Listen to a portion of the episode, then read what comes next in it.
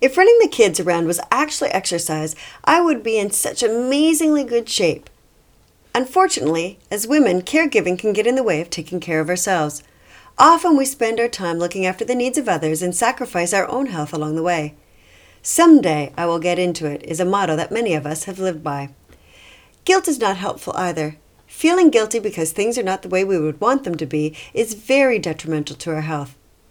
Part of balance is having areas of your life that bring you motivation, energy, and satisfaction. So, here are today's hot tips for building resiliency during National Women's Health and Fitness Day. Stop thinking someday and find something today.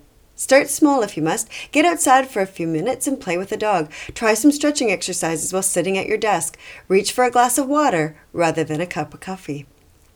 Ask for help in order to free up some time. We don't need to do it all ourselves.